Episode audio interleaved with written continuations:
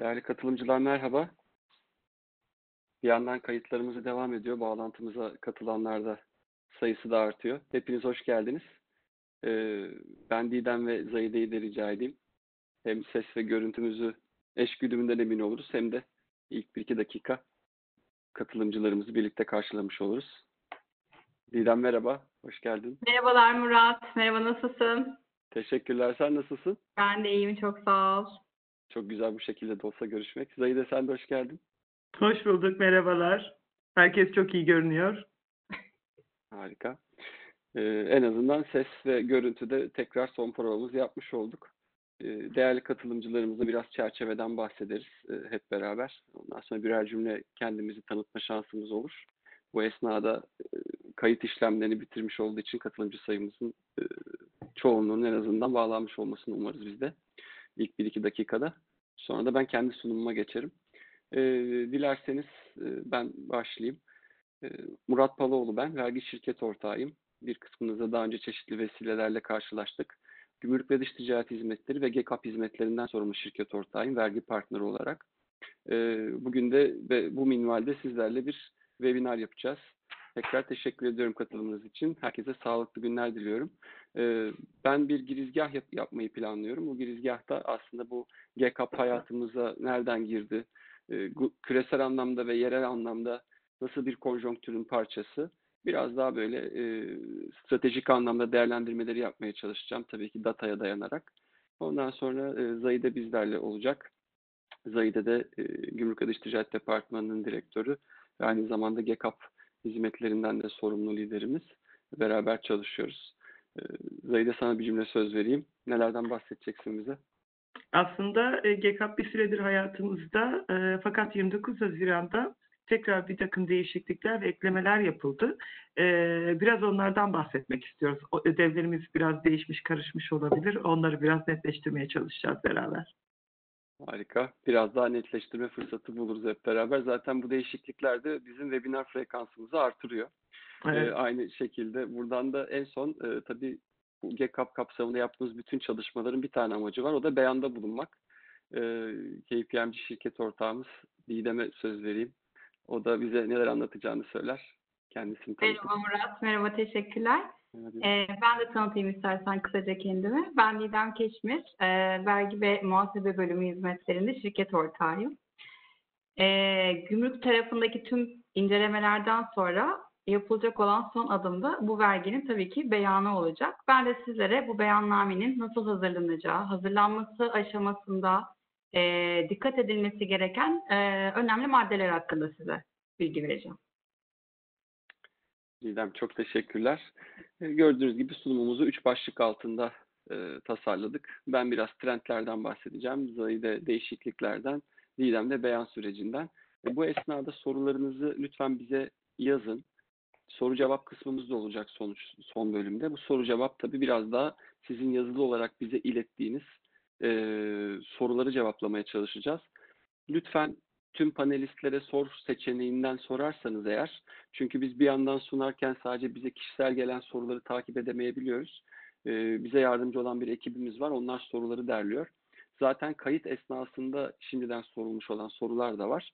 Süremiz el verdiğince bu soruları birlikte cevap aramaya çalışacağız.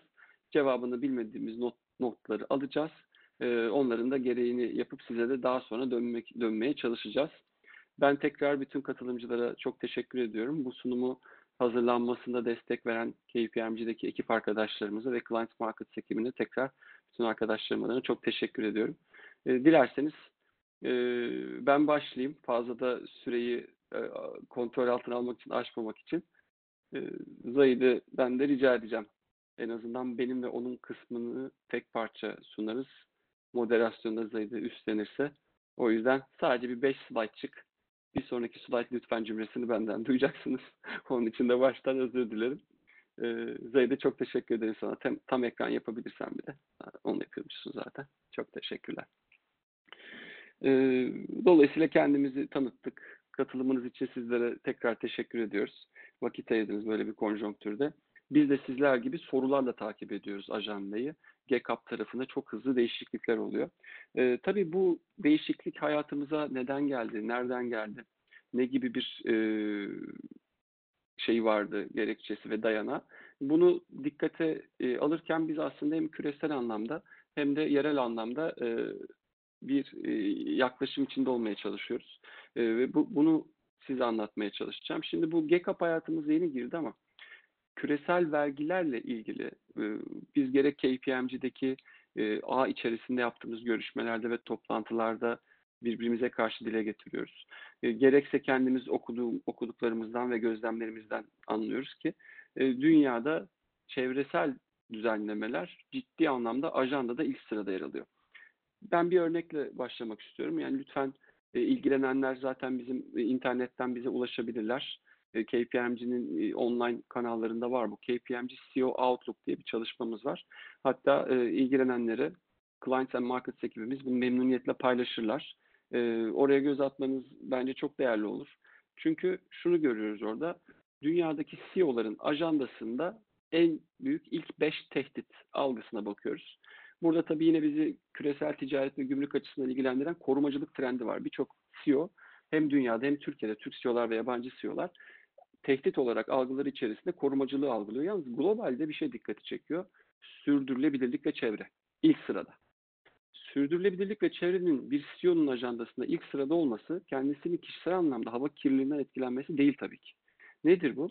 Yatırım yapmayı düşündüğü pazarlar, üretim imkanları veya ihracat pazarlarındaki hızlı değişiklik ve sürdürülebilirlik politikası o anlamda çok önemli. Örneğin siz bir otomotiv şirketisiniz, ihracat pazarınızda bir regülasyon değişikliğinden dolayı bütün imalat, e, ihracat stratejiniz, projeksiyonunuz, üretim fonksiyonunuzu değiştirmeniz gerekiyor. Dolayısıyla çevre politikaları artık bütün e, yatırımcıların, özel sektörün ajandasında. Bunu bir kenara koyalım. Peki kamu açısından durum nasıl? Devletin de ajandasında. Tıpkı dijital vergilendirme, uluslararası ticarete ilişkin vergilendirme işte duyuyoruz hep gözettiğim ilave gümrük vergileri gibi. Aynı şekilde çevresel vergi düzenlemeleri ve düzenleyici diğer işlemler gerçekten bütün e, hükümetlerin, karar alıcıların da gündeminde ve bunu da biz Türkiye'de şu anda GECAP yansımasıyla yaşıyoruz. Ama bir tek bu GECAP değil. Big Picture'da ne var? Büyük fotoğrafta ne var? Şimdi önümüzdeki slaytta Avrupa Birliği verilerine göre e, ülke bazı çevre vergileri geliri var. Tabii onların standardına göre çevresel nedenlerle alınan ÖTV ve MTV gibi vergiler de bu kapsamda değerlendiriliyor. Türkiye'nin 22 milyar e, euro ile sağ en altta e, ne kadar yüksek bir payda olduğunu görüyorsunuz. Yani e, gerçekten birçok gelişmiş ülkeye göre e, üst sıralardayız. Bu bir sonraki slaytta da baktığımızda aslında yüzdesel anlamda göreceğiz. E, bir sonrakinde e, yansıtabilirsek teşekkür ederim. E, aslında Kore ile paralellik seyrediyor. Bizim gayri safi yurt içi hasılaya oranı. Yani çevre vergilerinin ülke ekonomilerindeki payı. Gayri safi yurt içi hasıladaki payı 2018 verileri var elimizde. E, Türkiye'de %2.32. Tabii çok ciddi bir rakam. E, Kore'ye yakın görüyoruz kendimizi 2.66. Gelişmiş ülkelerde bunun yüksek olduğunu gözlemliyoruz. Avrupa Birliği ülkelerinde daha yüksek olduğunu gözlemliyoruz. Tabii istisnası nedir? E, Almanya gibi gayri safi yurt içi hasılası çok büyük ülkelerde e, veya bunun yanında Amerika Birleşik Devletleri gibi daha liberal düzenlemelerin söz konusu olduğu ülkelerde bu oranın biraz daha düşük olduğunu görüyoruz. Toplam vergi gelirleri içindeki payı da bize çok şey söylüyor. Burada yüzde ona yakın bir rakamla yine Güney Kore ile beraber e, çok ciddi bir e, yüzde olduğunu görüyoruz. Tekraren söyleyeyim.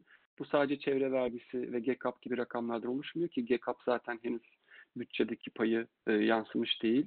Bunlar çevresel gerekçelerle yapılan vergi düzenlemeleri. Avrupa Birliği'nin ve OECD'nin tanımlarına göre biz bu istatistikleri çıkartıyoruz. Dolayısıyla Türkiye'nin de bunu bir yandan aslında çevresel düzenlemeleri ciddi bir bütçe geliri açısından da değerlendirebildiğini gözlemliyoruz. Devam edelim lütfen. Ee, Türkiye'deki dayanakları ve hukuki gelişmelerine tabii konjonktürel anlamda son yıllarda artan bir ivmeyle bunun önemi devam ediyor. Ve biz de KPMG stratejisinde şunları görüyoruz. Uluslararası alanda e, yöneticiler bir araya geldiğimizde bunları konuşuyoruz. Küresel trendde ne öne çıkıyor?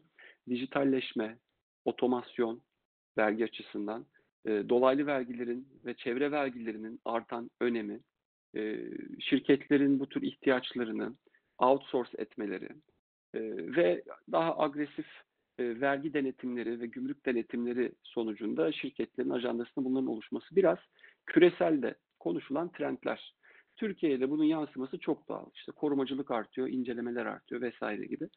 Peki bu çevrenin hukuki dayanağı nedir? Yine büyük fotoğrafta e, aslında 82 Anayasası'nın 56. maddesiyle e, biraz daha e, yer buldu ve buna dayanarak çıkartılan 2872 sayılı bir çevre kanunu var.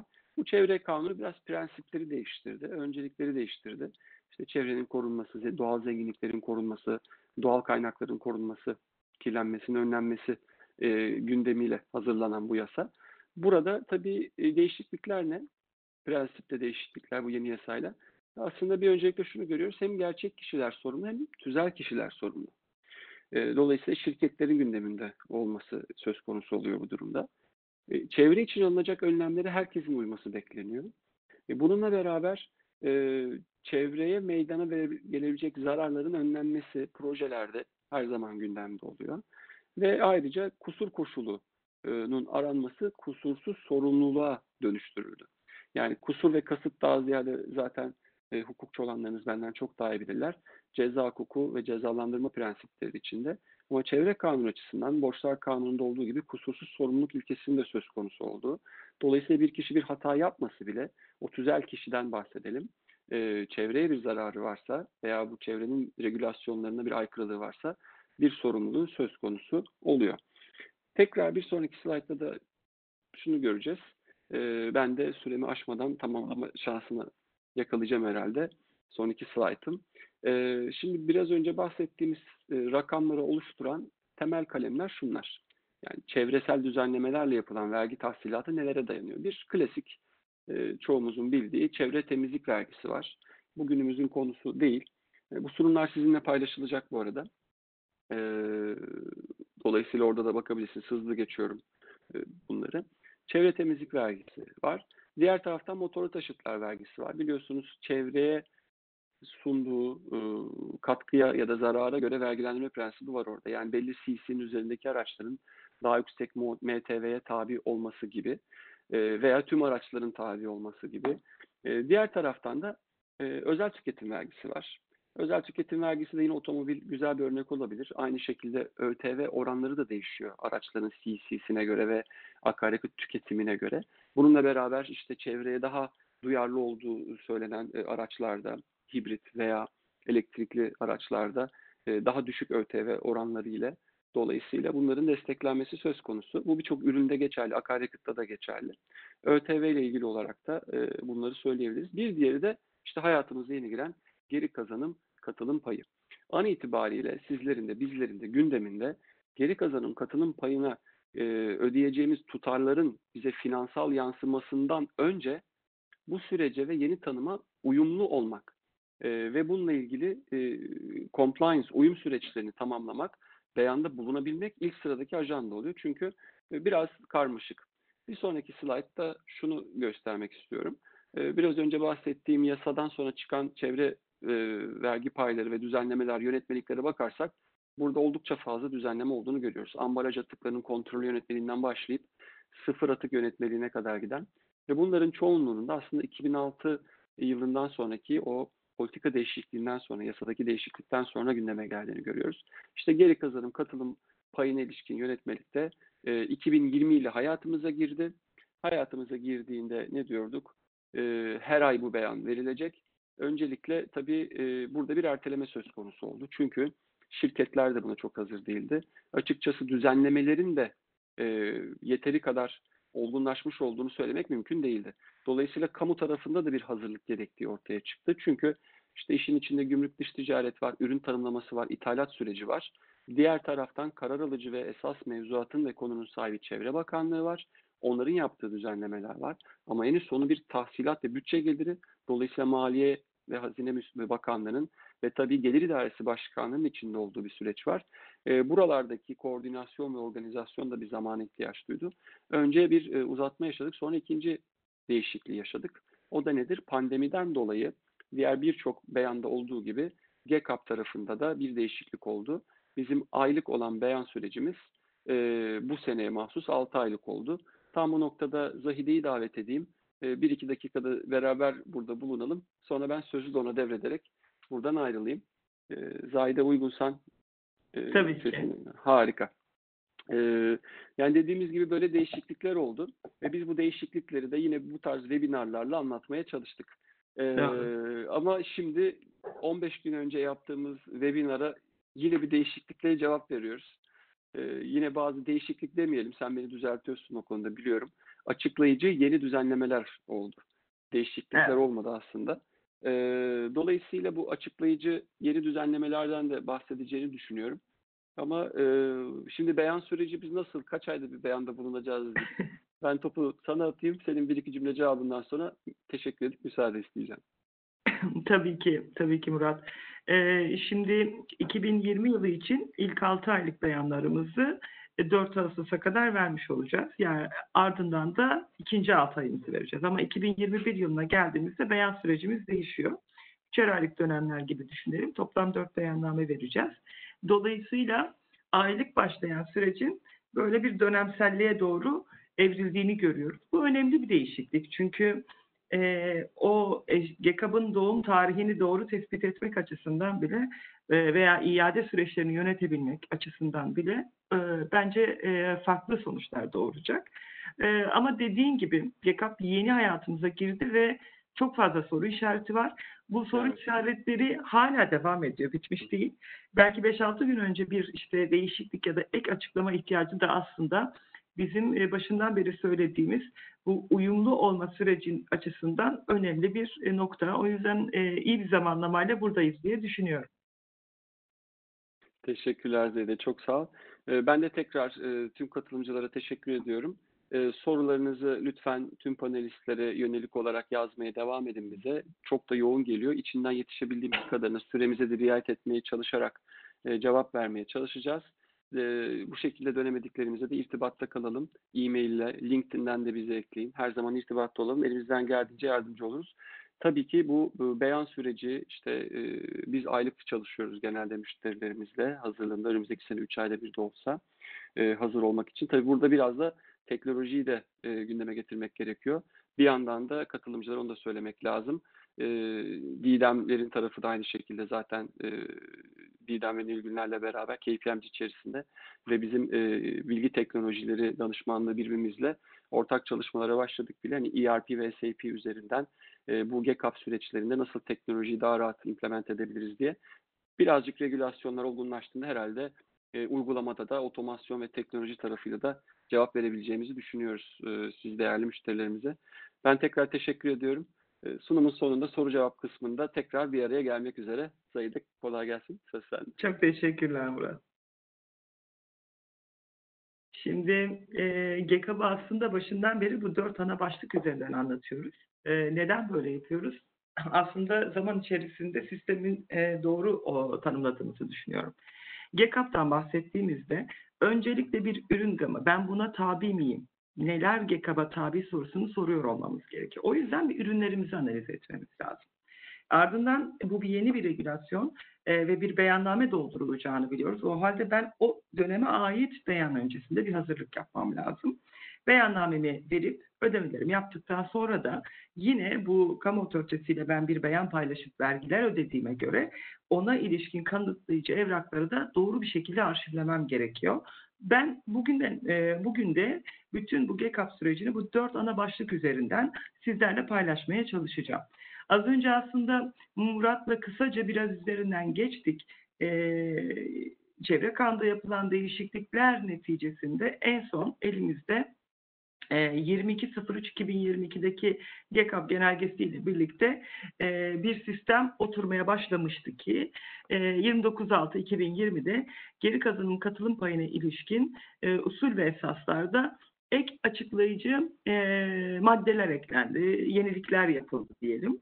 Aynı gün ve bence önemliydi, yeniden ve tekrar kullanılabilir ambalajlar için bir depozito sistemi uygulamasına nasıl olacağına dair bir açıklama metni yayınlandı ve yine aküler için de depozito sistemini hayata geçirecek bir açıklama yayınlandı.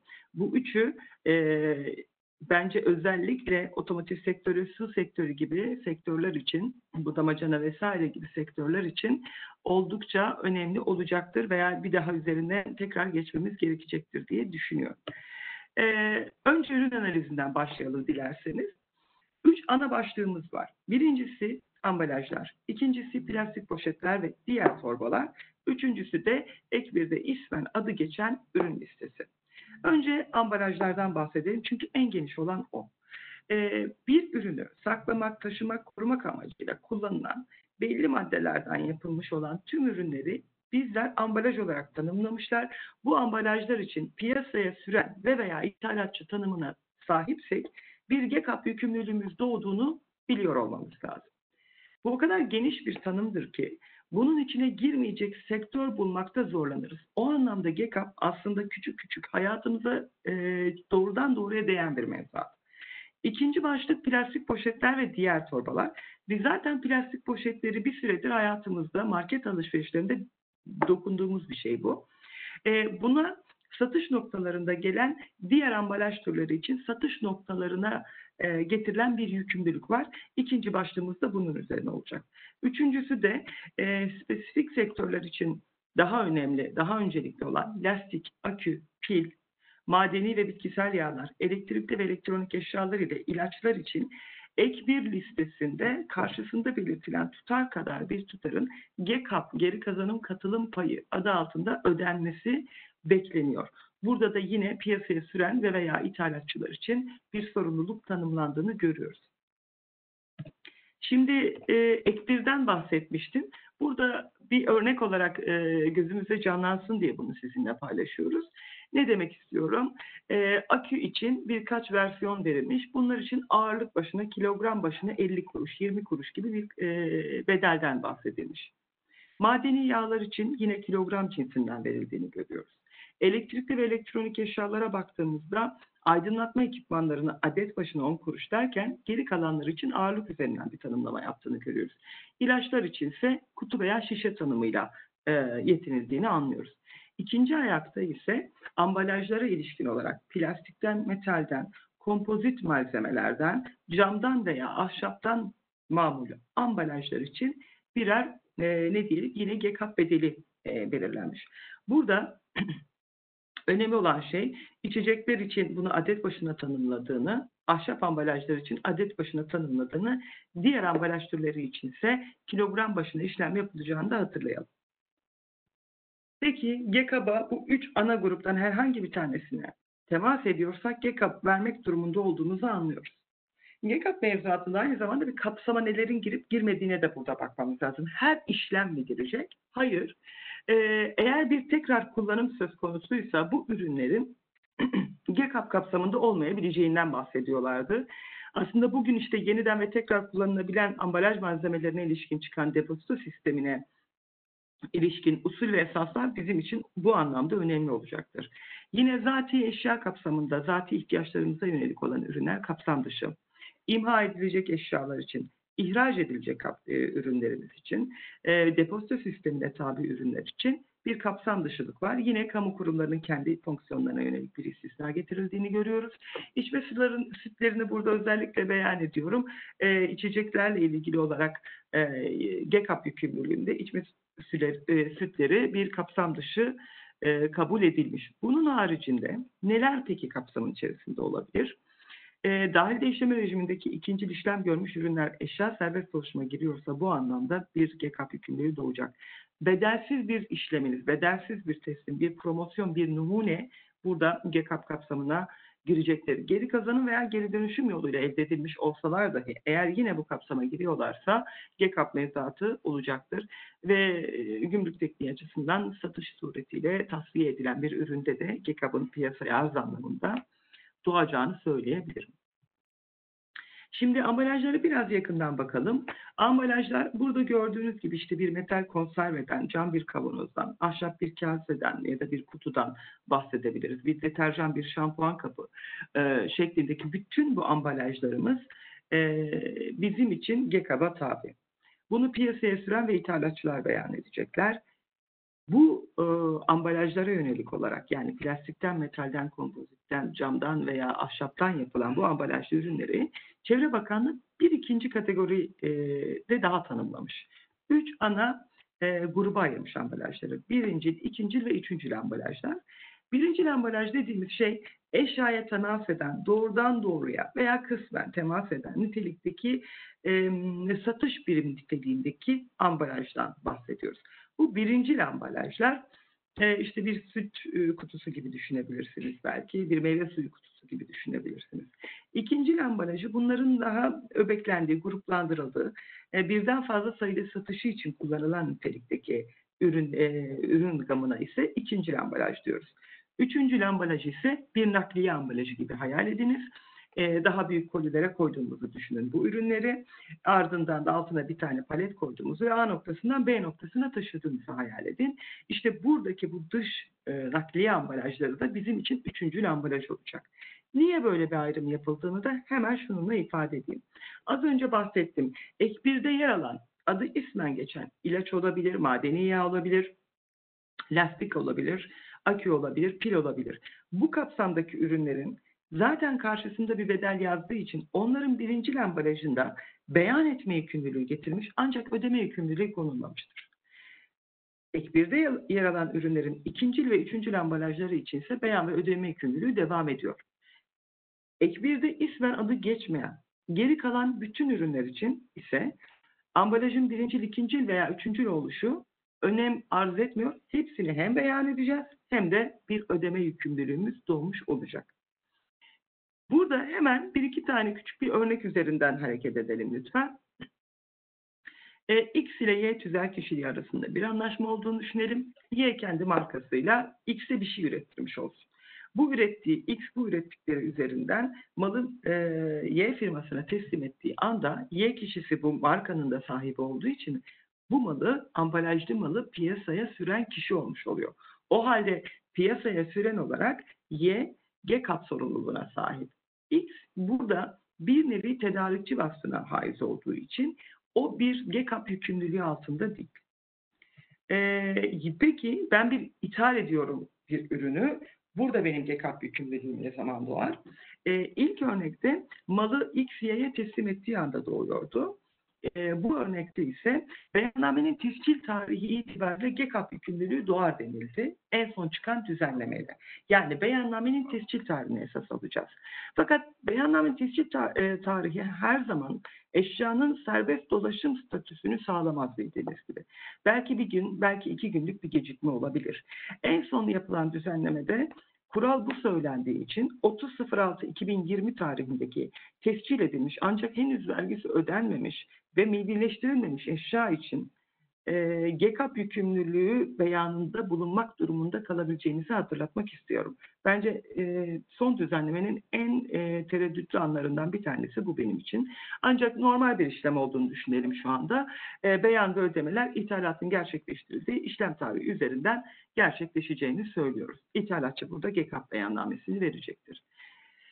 Ambalajı tedarik ettiğimizi varsayalım. Bir ambalaj, e, işte bir şişeyi tedarik ettiğimizi ve onu kendi bünyemizde işleyip ardından da bir şirkete sattığımızı, bir markete sattığımızı düşünelim. Burada GECAP ne zaman doğar sorusu da önemli.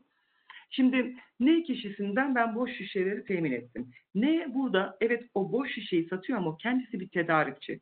Onun o şişeyi piyasaya arzı yok. O ürün ne zaman ki içine bir ürün, bir işte maden suyu, meyve suyu konuldu ben onu işledim ve bir piyasaya arz haline getirip satış noktasına sunduğum anda bir GECAP yükümlülüğün doğacak. E, satış noktası bunu tekrar X, Y, Z'ye sattığında da ikincil bir e, GECAP yükümlülüğü doğmuyor.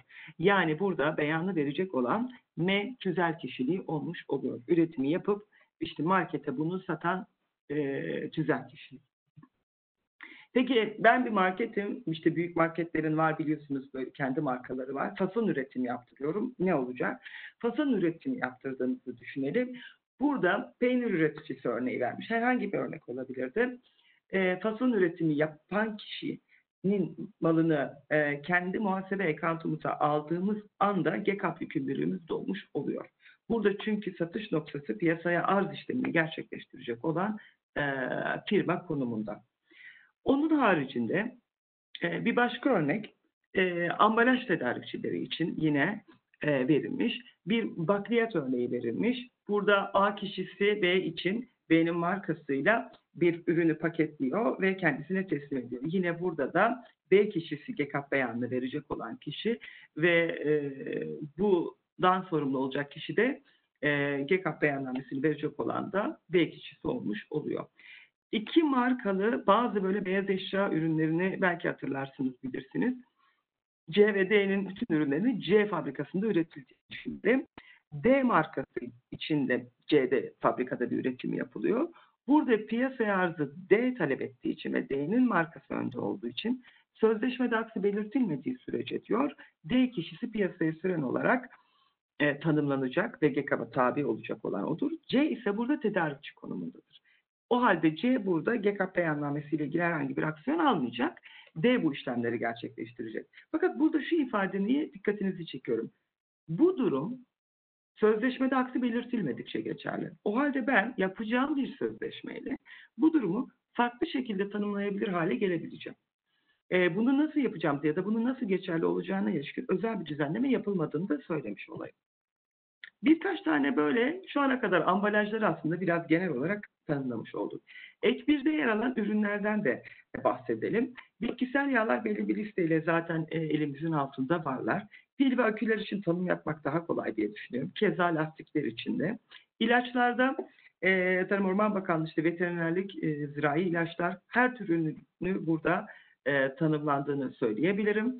E, madeni yağlar için e, Enerji Piyasası Düzenleme Kurulu'nun madeni yağ tanımı içerisinde olan ürünlerle sınırlı kaldığımızı ifade edebilirim. En zorlanacağımız alanlardan bir tanesi elektrikli ve elektronik eşyalar.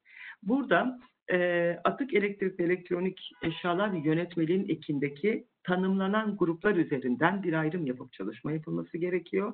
E, ve özellikle aydınlatma cihazları noktasında birazcık daha e, zorlayıcı bir mevzuat olduğunu söylemem lazım. Özellikle ek birde yer alan ürünler için e, ürün analizi çok önem arz edecektir diye düşünüyorum. Dahil işleme kapsam dışı diye bahsetmiştim. Çünkü GECAP eşyanın serbest dolaşımda olduğu dönem için aslında geçerli. Dahilde işleme rejiminde ise gümrük tekniği açısından bakıldığında çoğunlukla eşyanın ithal eşyasının serbest dolaşımda olmadığını biliyoruz. Bu eşya işlenip ardından da e, işlem görmüş ürün ihracat olarak e, yurt dışına çıkarılıyor. İhracat da zaten bu anlamda kapsam dışında. Aracı ihracatçılar da e, Gümrükler Genel Müdürlüğü'nün bu dahil işlemetin başvuruları sırasında aracı ihracatçının tek pencere sistemi üzerinde tanımlandığını biliyoruz. Önemli olan GECAP'ta bu tür süreçlerin belgelenmesi olduğuna göre ithal ettiğimiz eşya serbest dolaşımda değil ve 51 çift sıfırla getirmişsek, 31 51 ile bir ihracat gerçekleştirmişsek, burada dahilde işleme kapsamındaki ürünler için GECAP sorumluluğunun olmayabileceğini düşünüyoruz açıkçası. İhraç kayıtlı teslimler çok net değildi. Son gelen düzenlemeyle aslında ihraç kayıtlı teslimlerinde gerek tedarikçi gerekse ihracatçı açısından e, ispat edilmesi şartıyla yine belgeleme burada çok önemli. E, GECAP yükümlülüğünden muaf olacağına dair daha detaylı bir açıklama yapılmış oldu. Az önce bahsetmiştim. Ek 1'de yer alan bir ürünün birinci ambalajında beyan yükümlülüğümüz var. Ancak dedim bunu ödemeyeceğiz. Bununla ilgili olarak bence en iyi örnek e, ilaç sektörüne verilen bu öksürük şurubu örneği. Bence bu her şeyi daha kolay anlamamıza yardımcı olur. O yüzden kısaca bahsedeceğim. Şimdi öksürük şurubunu düşündüğümüz zaman işte bu bir cam şişenin içinde bir metal kapağı var. Efendim e, bir prospektüsü var, bir ölçme kabı var. Onu bir kutunun içine koyuyoruz. Onu tekrar belki bir jelatinliyoruz. Üstüne bir etiket yapıştırıyoruz. Diyor ki Çevre Bakanlığı, işte bütün bu birincil ambalajıyla birlikte kendisini tek tek tek her biri için ayrı ayrı beyan yapınız. Ve bu yaptığınız beyana göre bu birincil ambalajlar için GECAP e, payını zaten bir kuruş olarak ilaçta ödeyeceğiniz için birinci ambalaj için ayrıca para ödemeyin diyor. Bunu doğru hesaplamadığınız zaman ikinci ve üçüncü ambalajlarda hata çıkabileceğini bildikleri için veya bunu hesaplamak istedikleri için e, bütün bu küçük küçük tüm parçaların ağırlıklarını biliyor olmamızı bekliyorlar. Önemli birkaç başlıktan bahsedeceğim. Özellikle araçlar ve elektrikli elektronik eşya üretiminde kullanılanlar için ve bitkisel ve madeni yağlar için bir iki istisna var. Bunlar da yine hepimiz için önemli. Belli sektörlerde daha öne çıkacak tabii ki. Şimdi bir araç üreticisi veya elektrikli elektronik eşya üreticisi o ürünü ortaya koymak adına bir ürün, GEKAB'a tabi bir ürünü talep ediyorsa ve bunu orijinal parça olarak o aracına e, derc ediyorsa, işliyorsa bu firma hem beyan yapacak ancak ödemesini gerçekleştirmeyecek. Yine e, burada e, ona orijinal parçayı veren firma açısındansa sorumluluk yine beyan etme sorumluluğu ancak ödemeyecek. Burada şöyle bir ayrıma gidilmiş. Lastik üreticisi üzerinden örnek verelim. Ben lastiği üretiyorum.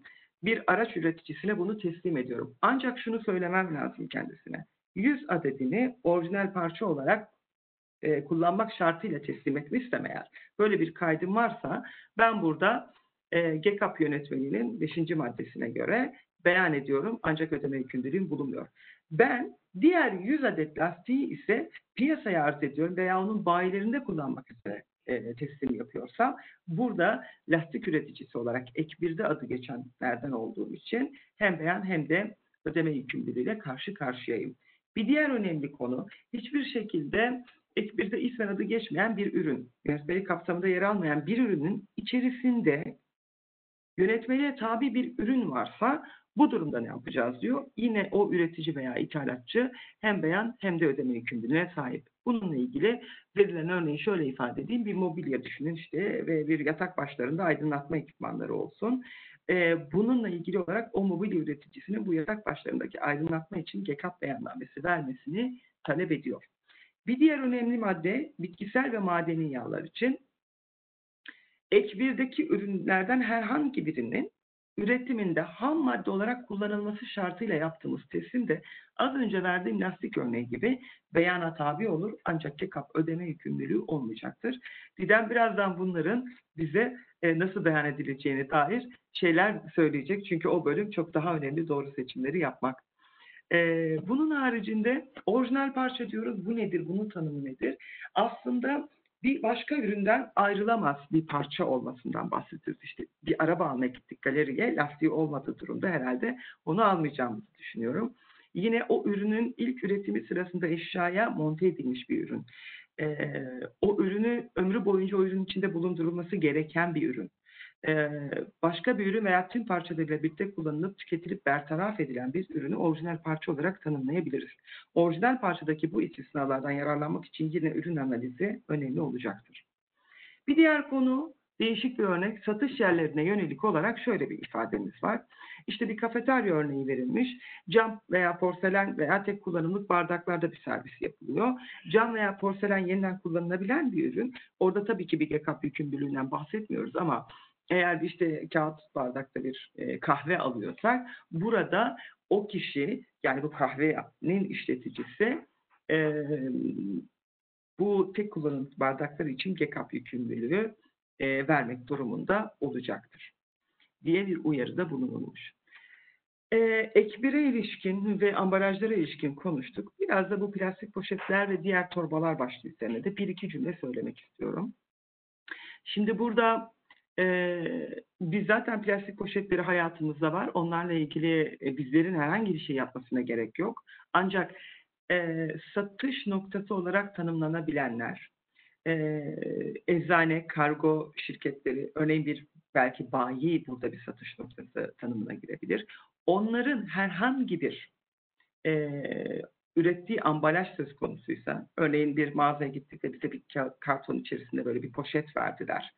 E, o kartonun kendisi için e, bu kapsamda e, kilogram cinsinden ağırlık bazında GEKAP'larını hesaplayıp beyannamelerini verip ödemelerini gerçekleştirmesi bekleniyor. Bununla ilgili e, özellikle 29 Haziran'da çıkan ilginç de bir örnek var. Onu da birazdan bahsedeceğim.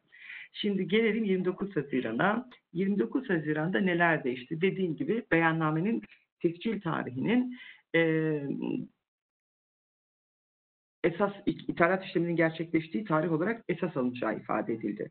Burada şu vurguyu yapmak zorundayım. 30 Haziran günü beyannameyi tescil ettiniz ancak vergilerini ödemedim. Senin eşya millileşmemiş durumda. Çünkü serbest çalışma giriş rejiminin tamamlanması gerekir aslında. Ancak bu eşya için şu anki düzenleme gereğince 30 Haziran'da tescil edilmiş tüm işlemleriniz için zannediyorum GEKAP vermek durumunda kalacağız. İkinci konu dediğim gibi ihracat az önce bahsetmiştim tanımı daha genişletildi, daha anlaşılır hale getirildi. Ee, ihracat tanımında daha önce anlattığım için ayrıca anlatmıyorum. Ancak şunu söyleyebilirim. Tedarikçi ve ithalatçılar yurt içinden temin ettiğinizdeki tedarikçi de bunu belgeleyebildiği noktada GKP yükümlülüğü doğmayacak. İadeler biliyorsunuz yalnızca cayma hakkı sözleşmeden dönülmesi gibi belli noktalarda garantili ayıplı malların iadesi durumunda bir mahsuplaşma sistemi getirilmiş durumda. Buna bir, biraz açılım yaptılar diye ifade edeyim. Orada son kullanma veya tüketim tarihinin e, geçmesi nedeniyle e, piyasadan ürün topladığımızı varsayalım. Bu durumda da zaten satıştan iadeler gibi bir muhasebe kaydındaki hesabımız üzerinden de bunun takip edilebileceğini düşünerek e, kapsamı e, iade kapsamına bunların da alındığını görüyoruz. Üçüncü önemli değişiklik taşıma ekipmanı diye bir kavram getirdiler. Burada herhangi bir ürünü e, taşımacılığında kullanılan, sabit ve sürekli olarak kullanılan ve piyasaya arz edilen ürünle birlikte piyasaya arz edilmeyecek nitelikte olan e, e, şeylere, ekipmanlara taşıma ekipmanı denildi. Ne demek istediğini düşünecek olursak benim aklıma gelen şey fabrika sahasında bir takım üretimler yaparken o fabrika alanında da bir sürü ambalajlar kullanıyoruz. Belki paletler kullanıyoruz. O kullandıklarımızı taşıma ekipmanı olarak tanımlayabiliriz gibi görüyorum. Çünkü onlar aslında en son noktada final product için eee, piyasaya arz edildiği noktada belki de işlem görmüyorlar, üretim sahasında işlem görüyorlar. Bu anlamda taşıma ekipmanı olarak düşünebiliriz. Yine e, taşımacılık amaçlı hizmet alımları kapsamında taşıyıcıya ait ekipmanları da buraya derc etmişler. Ne demek o? Ben belki bir ev taşıyacağım, orada bir taşımacılık hizmeti alacağım veya bir ürünümü taşıtırıyorum. Onun bir takım kendisine ait e, band, böyle brandaları vesaire olabilir. Bu kapsamdaki ürünlerini bizler yine ambalaj e, olarak taş, e, değil de taşıma ekipmanı olarak tanımlıyoruz dediler. Fakat şöyle de bir cümle orada var. E, taşıma ekipmanları ambalajın dışında tuttuk ama diyor bakanlıkça bu ekipmanların kayıt veya takip altına alınmasına yönelik ayrıca işlem tesis edilebilir. Bu demektir ki pek muhtemeldir ki e, ayrıca bir işlem tesis edilecektir. E, benim beklentim o yönde olur. Birkaç tane önemli örnekten bahsedeceğim şu anda. E, son gelen açıklamalarla. Örneğin bir üretim makinesinin bir parçası olarak kullanılabilecek nitelikte ve sırf bu amaçla tasarlanmış olan ham maddelerin taşınması, korunmasına yönelik olan bir ruloyu, bir makarayı, bir mazurayı ambalaj olarak değerlendirmiyorum dedi. Niçin böyle bir açıklama yaptı? Tekstil sektörü için bu önemliydi. Çünkü orada üretim makinesinin kendisinin bir parçası olan bir durum var aslında. Makinenin kendi güvenliği için, sistemi için ona yönelik olarak dizayn edilmişse eğer bu zaten başka bir şeydir. Yani üretim aksam parçası gibi bir durumdadır. Dolayısıyla ambalaj değildir. Peki ben fiilen gidip e, satın aldığım o kumaş topları düşünebiliriz. Alüminyum folyonun veya bir ne diyelim temizlik kağıdının rulosunu düşünelim. O benim elime de tüketici olarak da geçen bir şey. İşte ama bunlar diyor ambalajdır. Bu ikisi arasında bir ayrım yapmış. Ee, az önce bahsetmiştim son kullanım tarihinin geçmesi nedeniyle piyasadan toplanırsa bir iade işlemi var. Değişik bir düzenleme geldi. İhtiyaç sahiplerine iletilmek üzere. Kar amacı gütmeden hayır veya insani yardım kurulum ve kuruluşlarına dağıtım yapılırken e, bir ambalajlı ürün e, dağıtımı yaparsanız burada geri kazanım katılım payı yükümlülüğü oluşmayacağı usul ve esaslar ile düzenlendi. E, açıkçası bu anlamda bir muafiyet getirilmiş oldu ama ne yönetmelikte böyle bir ifade ben dikkatimi çekti. O anlamda biraz ilginç buluyorum ama an itibariyle böyle bir hayırlı bir e, şeyi var, e, düzenlemesi var.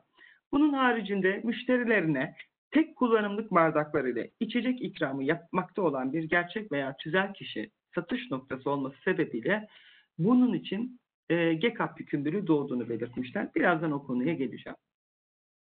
E, bitkisel yağlarda satış şeklinden bağımsız olarak bir e, GECAP yükümlülüğü olduğunun altı çizilmiş. Yani eşyanın dökme oluşu veya bir ambalajın içerisinde oluşu özel ayrım değil. Bitkisel yağ kilogram cinsinden GECAP'a tabi bunu açıkladıklarını görüyoruz. Depozito uygulamalarına girdiklerini görüyoruz. Şimdi ve yine aküler içinde var. Elektrikli elektronik ürün gramında da e, enerjisini güneş pilinden alan ürünler ile e, bu power bank tipi ürünler içinde e, GECAP kapsamında olduklarına dair e, bir açıklama yapılmış ve örnekler verildiğini görüyoruz. Kısaca şu iki cümlelerden de bahsetmek istiyorum. Bir tanesi yeniden veya tekrar kullanılabilen ambalajlar için depozito sistemi uygulamalarına ilişkin usulü esaslar yayınlandı.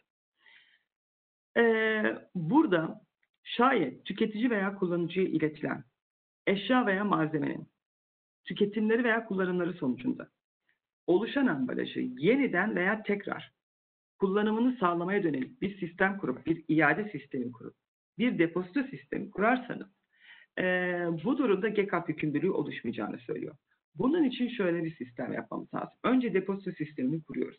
Uygulama planımızı bakanlığa intikal ettiriyoruz ve bakanlık burada bir onay almamız lazım. Aldığımız bu onaya göre onların bir bilgi sistemleri var. Eee, bu sisteme uygun olarak depozito takibini yaptığımız ürünler için GECAP yükümlülüğü doğmuyor. Ya da şöyle ifade edeyim. GECAP yükümlülüğü eğer depozitonun tamamını alamazsak, örneğin 100 tane depozitolu ürün verdik. Bunun 90 950 tanesini aldık. 50 tanesini bulamıyoruz. O 50 tane için belki yıl sonunda beyanımızı yaparken GECAP beyannamesine onu eklememizi istediklerini anlıyoruz. Ee, neler var burada? Yeniden veya tekrar kullanılabilen ambalaj anlamında. İçecek damacanaları buradaya konulmuş. Bu oldukça önemli. İşte e, bu tüpler var ya onlardan bahsedilmiş. Bazı nakliye e, ve taşıma ambalajı tanımına giren plastik paletleri, kasaları eğer sistem içerisine verebilirseniz, e, depozito sistemi kurabilirseniz e, kabul ediyor. Ben bir depozito sistemi kurdum diye değil, lütfen bakanlık onaylı bir depozito sistemi, bakanlıktan onay alınmış depozito sisteminin geçerli olduğunu tekrar söylemiş olayım. Ee, bunun detayları var. Ancak bu kapsamı, bu, tamamını sığdırmam mümkün değil. Lütfen sadece böyle bir aklınızda dursun. İlgilenen sektörler açısından gerekirse ayrıca sorularla hareket edebiliriz. Aküler içinde bildiğiniz üzere atık e, aküler için bir sistemi vardı. Çevre Bakanlığı'nın. Yine burada da benzer şekilde piyasaya arz edilen aküler için zaten hali hazırda mevcut olan depozito sistemini e, yeniden revize edip bir depozito sistemi kurarsanız bunu kabul edeceğini söylemiş bakanlık. Onu ama yeniden onay alınmasını istiyor. Onay bakanlıktan alındıktan sonra bu aküler içinde e, aynı şekilde diyelim 1000 adet verdik dep- depozitonu. Bunun 950 tanesini aldık. Kalan 50 adedi için belki yıl sonunda akü yükümlülüğümüzü yerine getirebileceğinizi söylüyor. Bu kadar açık değildi. E, 29 Haziran'daki düzenleme bence bu anlamda belli sektörler için oldukça açık- açıklayıcı ve önemli olmuş oldu. Ee, bir iki tane burada örnekten bahsetmek istiyorum yine size.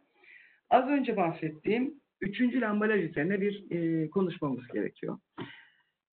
Şimdi taşıma ekipmanlarından bahsetmiştim. Diyor ki karayolu, demiryolu, deniz yolu veya hava yolu taşımacılığında taşıma ekipmanı olarak sürekli veya tekrar aynı amaçlı kullanılabilen nitelikte olan ve piyasaya arz edilecek ürünle beraber piyasaya arz edilmeyecek nitelikte olan ürünleri ben ambalaj tanım kapsamının dışına çıkarttım diyor. O halde ben bunun için GECAP vermek durumunda değilim. Fakat bununla eee, şu diğer örnek iki bizim için çok zorlayıcı olacak. O da şu. Karayolu, demiryolu, deniz yolunda yine aynı şekilde ürünle beraber gelen ve piyasaya arz işlemine konu edilen üründe iade alınmak şartıyla belirli bir teminat karşılığında verilenler dahil ahşap, plastik, metal ve benzeri malzemelerden imal edilmiş paletlerin, sepetlerin, konteynerları da yani bütün bunları nakliye ambalajı olarak kabul ederim ve bunlar üçüncü ambalajdır. O halde GECAP'a tabidir diye anlıyoruz. Yani e, en çok gelen GECAP sırasındaki sorulardan bir tanesi buydu. Eğer kiralama varsa onun için kiraladığınız yani bir yerden kiralıyorsanız bunları o kişi bir mm, depozito sistemi kurabilirse şayet o zaman sizler açısından bir GECAP yükümlülüğü doğmayacağını da hatırlatalım. Burası önemli olacaktır. Yine satış noktalarına ilişkin verilen şu örnek ve okul örneği bizler için bence üzerine düşünmemiz gereken bir e, örnek. Şimdi konfeksiyon ürünleri satışını gerçekleştiren bir firmanın faaliyet konusu sadece o konfeksiyon ürünlerini satmak.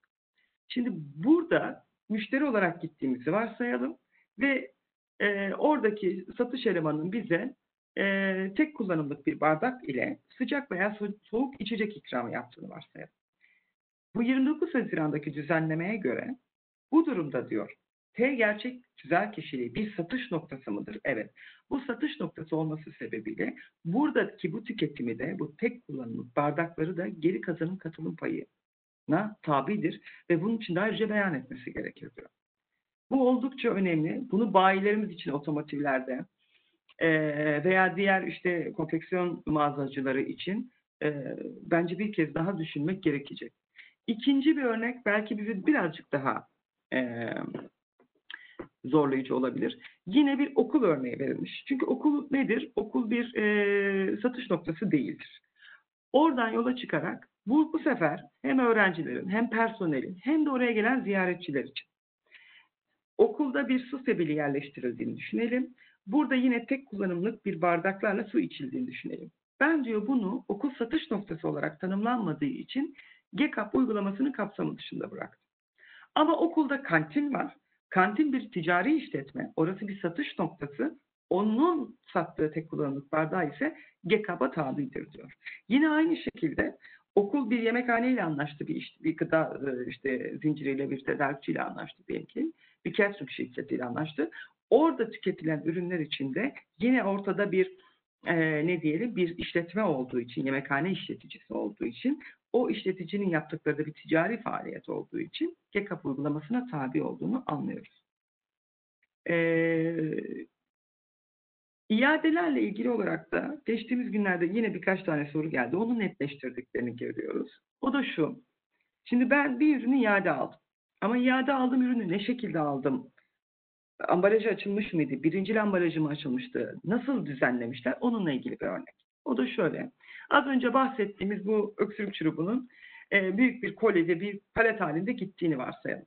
Şimdi buradaki ürünler e, ne diyelim imha edilmek üzere piyasadan geri çekildiğini varsayalım. Diyor ki devlet, iade işlemine konu olan o ilaç zaten birinci ambalajıyla beraberdi ve ben birinci ambalaj için ilaç olduğu için check-up ödemiyordum. Bunu zaten iadeye konu etmeme gerek yok ambalajı açısından.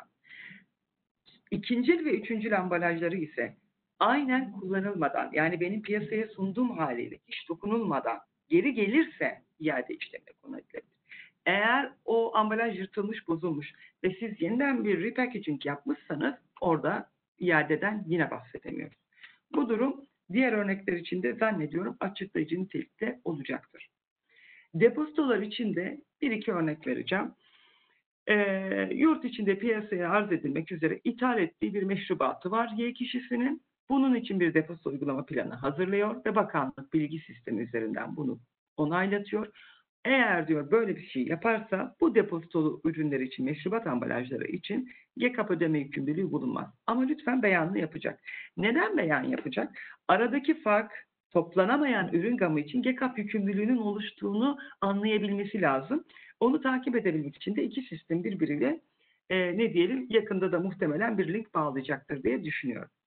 Benzer şekilde örnekler verildiğini görüyorum. Tüpler için yine aynı şekilde. E, eskiden daha fazla kullanırdık zannediyorum. Ne yapıyorduk? Boşunu veriyorduk. İlk aldığımız anda e, depozito bedeli de ödüyoruz o büyük tüpün kendisi için, boş tüp için. Ardından da artık depozito bedeli ödemeden yeniden gir çık yapıyoruz değil mi? Burada dolu tüpü alıp boş tüpü iade ederken de yeni alınan dolu tüpler için depozito bedeli ödemiyoruz ancak bunu da o sistem içerisinde bir e, sirkülasyon olarak düşünmüşler e, ve ikinci bir depozito bedeli alınmayacağını ifade etmişler. Yine burada da T'nin e, bilgi sistemine bağlanması e, ve ambalaj bilgi sistemi üzerinden işlemlerin tamamlaması halinde bir avantaja elde edeceği ifade edilmiş. E, zamanımızı böyle acaba nasıl kullanıyorum diye de endişeyle bakıyorum şu anda. E, bir iki örnek daha vererek buradaki yani en azından 29 Haziran'daki örnekleri biraz e, izah etmeye çalışayım. Damacanalar için aynı şekilde az önceki tüplere, e, tüpe benzer bir düzenleme yapıldığını görüyoruz. Burada da bakanlıkça verilen bir kod numarası var, depozitolu ürün kodu. O kodu zaten e, beyanname üzerinde de giriyor olacaksınız. Burada e, eğer kod numarasını girip e, beyan ederseniz bunlar için bir geri katılım katılım payı e, tahsilatının olmayacağını ifade ediyoruz. Bakanlık bilgi sistemi üzerinden yapılacak kontroller sonucunda yıl sonu itibariyle toplanamayan ambalaj miktarı bir sonraki dönemde beyan edilip geri kazanım katılım payı ödenecektir şeklinde ifade edilmiş. Ahşap paletler çok sorulmuştu. Burada da bir kiralama örneği var. Ee, diyelim ki S, e, Y tüzel kişisinden bunları kiralıyor. Burada o kiralanan ahşaplar için eğer kirala, e, e, malın mülkiyetinin sahibi olan firma bakanlıkça onay almış ve mm, bir sistem kurmuşsa zaten o ayrıca takip edildiği için e, burada S'nin yani piyasaya sürerken e, ürünün altında bulunan ve üçüncü ambalaj niteliği taşıyan bu palet için ayrıca bir e, beyan ve ödeme yükümlülüğü oluşmayacağını söylüyor. Bu da önemli. Bitkisel yağlarla ilgili özel bir düzenleme yok aslında. Daha açıklayıcı şeyler yapıldığını görüyoruz. İlaçlarla ilgili olarak benim dikkatimi çeken önemli sayılabilecek örneklerden bir tanesi şu. Ee, çok büyük bir hacimle ilaç ithal ettiğinizi varsayalım. Ardından da ben bunu daha önce anlatmıştım. Ee, bu ürünleri kendiniz küçük şişelere doldurduğunuzu ve yurt içinde satışını gerçekleştirdiğinizi varsayalım. Burada o her büyük büyük hacimli kaplar için ambalaj üzerinden bir beyan yaparsınız. Ee, ve bunun haricinde orada ithalat işleminin tescil tarihi üzerinden işlem yapılıyor. Ama ilaç için o anda bir geri kazanım katılım payı olu- oluşmuyor. Niçin? Çünkü ben onu yeniden bir e, küçük şeyler haline getirip piyasaya sürülebilir hale getirdikten sonra o bölüm için e, bir e, GECAP beyannamesi daha vermem gerekecek diye düşünüyorum. E, bunun haricinde yine lastikler için sorulmuştu. E, fikrimiz e, stepneler dahil diye e, söylüyorduk. Hakikaten de son açıklamasıyla Çevre Bakanlığı da bunu teyit etmiş oldu. O da şu. Yurt içinde e, diyelim ki stepne orijinal ürünün orijinalinde bir e, stepne lastik varsa burada GECAP payını 4 değil de 5 lastik üzerinden yapacağız ve e, beyanı yapacağız. Çünkü orijinal parçadır e, ve e, GECAP payını ödemeyeceğiz. Ancak burada şunu söylemem lazım. Yani stepne lastiklerin tipleri, yapıları vesaireleri değişik. Orijinal e, ürün gibi olanlar var. Onun da orijinal parça olarak yani ayrıca satılmaması gerektiğini hatırlatmam lazım belki. Ee, ama stepne lastikler orijinal parça olarak kabul edildiler ve o şekilde beyan edilecekler. Çünkü ithalatları veya üretimlerinde yani malın ilk piyasaya çıkış anında bu şekilde dizayn edilmişler. Ee, bunun haricinde e, lastik kaplama faaliyeti yürüten bir kişiden bahsederek e, onu lastik kaplama işlemi yaptığı lastikleri M kişisine veriyor. Burada yurt içinde plastik e, arz etti bu yeniden yaptığı işlemler için geri kazanım e, katılım payı yükümlülüğünün olmayacağından bahsediyor. Elektrikli elektronik eşyalar için gelen birkaç örnek var. Bu özellikle arabalarda ve araç sanayi ve otosanayi için önemli. Şimdi e, aracın içeriğinde yani orijinalinde bir buzdolabı yani otobüsteki bir buzdolabını düşünelim. Yani üretim sırasında zaten bu buzdolabına ihtiyacımız var. Biz bu buzdolabını aldığımızda bu bir orijinal üründür. Bu aldığımız orijinal ürün için az önce bahsettiğim gibi orijinal eşya parça kullanan kişi de bu beyanı yapacak. Ee, ve yine araç üreticisi de bu beyanı yapacak. Ama ikisi de beyan yükümlülüğünü yerine getirecek, ödeme yükümlülüğünü yerine getirmeyecekler. Ee, onun haricinde powerbankler için e, kapsam içerisinde olduklarına dair bir açıklama yapıldı. E, araç üret- üreticilerinin yine kullandığı navigasyon cihazı gibi olan bu ekranlarımız vardı biliyorsunuz. Bunlar nihai ürün değildir denildi. Nihai ürün niteliğinde olmayan monitörler için araç üreticisinin beyan edeceğini ama GECAP sorumluluğunun, ödeme sorumluluğunun doğmayacağını belirttiler. Bunun haricinde orijinal parça olarak bu şekilde piyasaya sürülürse her zaman için yani bir yedek parça imkanı varsa her zaman için doğacağını söyleyelim. Yine piller için ve aküler için bir takım düzenlemeler geldi. Burada da şunu ifade etmeme izin verin. Aküler için gelen mevcut depozito uygulaması e, geçiş maddelerine bakarak sisteminizi revize ettiğinizde aküler için ikinci bir GECAP yükümlülüğü doğurmama şansımız var. Elimizde hali hazırdaki sistemi kullanarak e, revize etmekte fayda olduğunu görüyorum. E, ben yaptırımlara geçmeden önce ve umarım süremi de çok açmadan önce e, Didem e, bize biraz böyle bu kadar anlattığım detaylarıyla anlattığım şeylerin biraz e, beyanname süreçlerini e, anlatacak. Didem orada mısın sesini bir Merhaba, merhaba Zayde. Ben senden şey alabilir miyim lütfen? Ekranı rica edebilir miyim? Tabii ki hemen iletiyorum. Tamam, çok sağ ol. Çok teşekkürler. Ee, şu anda hani görülebildiğini umuyorum ekranın. Her şey yolunda. Tamam, Ee, çok Ben kendimi sessizde alıyorum. Tamam, sağ ol Zahide. Çok teşekkürler. Ağzına sağlık öncelikle. Şimdi eee, ben de size kısa, eee, size kısaca beyannamenin nasıl şu anda hazırlanacağı konusunda hem eee, sunum yapacağım. Eee eş zamanlı olarak da eee, ekranda sormuş olduğunuz eee, sorulara da bu şekilde bir eee, paralel bir şekilde bir yanıtlamaya şu anda çalışacağım. Şimdi eee, gelen sorulardan birkaç tanesi şunlarla eee, ilgiliydi. Biz eee, bu beyannamemizi şu anda verirken ayrı bir şekilde bir mükellefiyet şu anda açacak mıyız diye. Eee, bu beyannamemiz bizim eee, diğer tüm beyannamelerimizi eee, eee, vermiş olduğumuz aynı platformdan veriliyor. Dolayısıyla burada herhangi bir şekilde vergi dairenize gidip bir eee mükellefiyet açmanıza gerek olmayacaktır. Eee, buradaki mükellefiyet otomatik olarak açılacaktır. Şimdi eee gelir dairesi tarafında bizim şu anda bir revize beklediğimiz bir alan var. Bu alanı eee, önemli vurgulamak istiyorum. Çünkü eee sorular da hani şunun alakalıydı. Eee, biz burada beyannamemizi eee, kaç aylık olarak vereceğiz? Şimdi eee, dönem tipine burada baktığınızda bir 3 aylık beyanname var, bir de aylık olarak var. Ee, GKAP beyannamesinin hazırlama kılavuzunda kurumlar vergisi mükelleflerinin aylık seçeneğini işaretlemesi gerektiği özellikle burada belirtilmiş. Yani biz burada e, bu beyannamemizi aylık olarak şu anda e, işaretleyeceğiz. Peki benim o dönem içerisinde hiçbir şekilde bir e, beyana konu bir işlem olmadı ki olabilir. Ee, bu durumda ne yapılacağıyla alakalı birçok bize buradan e, soru geldi. Bu da zaten aslında çok net olan bir e, bilgi. Ee, ekranda da şu anda görüleceği zaten üzere e, sol tarafta e, beyan edilecek bilgin bulunmamaktadır kısmını buradan işaretleyeceğiz. Yani biz e, her durumda e, beyana konu bir işlemimiz olmasa bile o dönem içerisinde beyannamemizi beyan edilecek bir e, bilgim bulunmamaktadır kutucuğunu işaretleyerek e, onaylayacağız. E,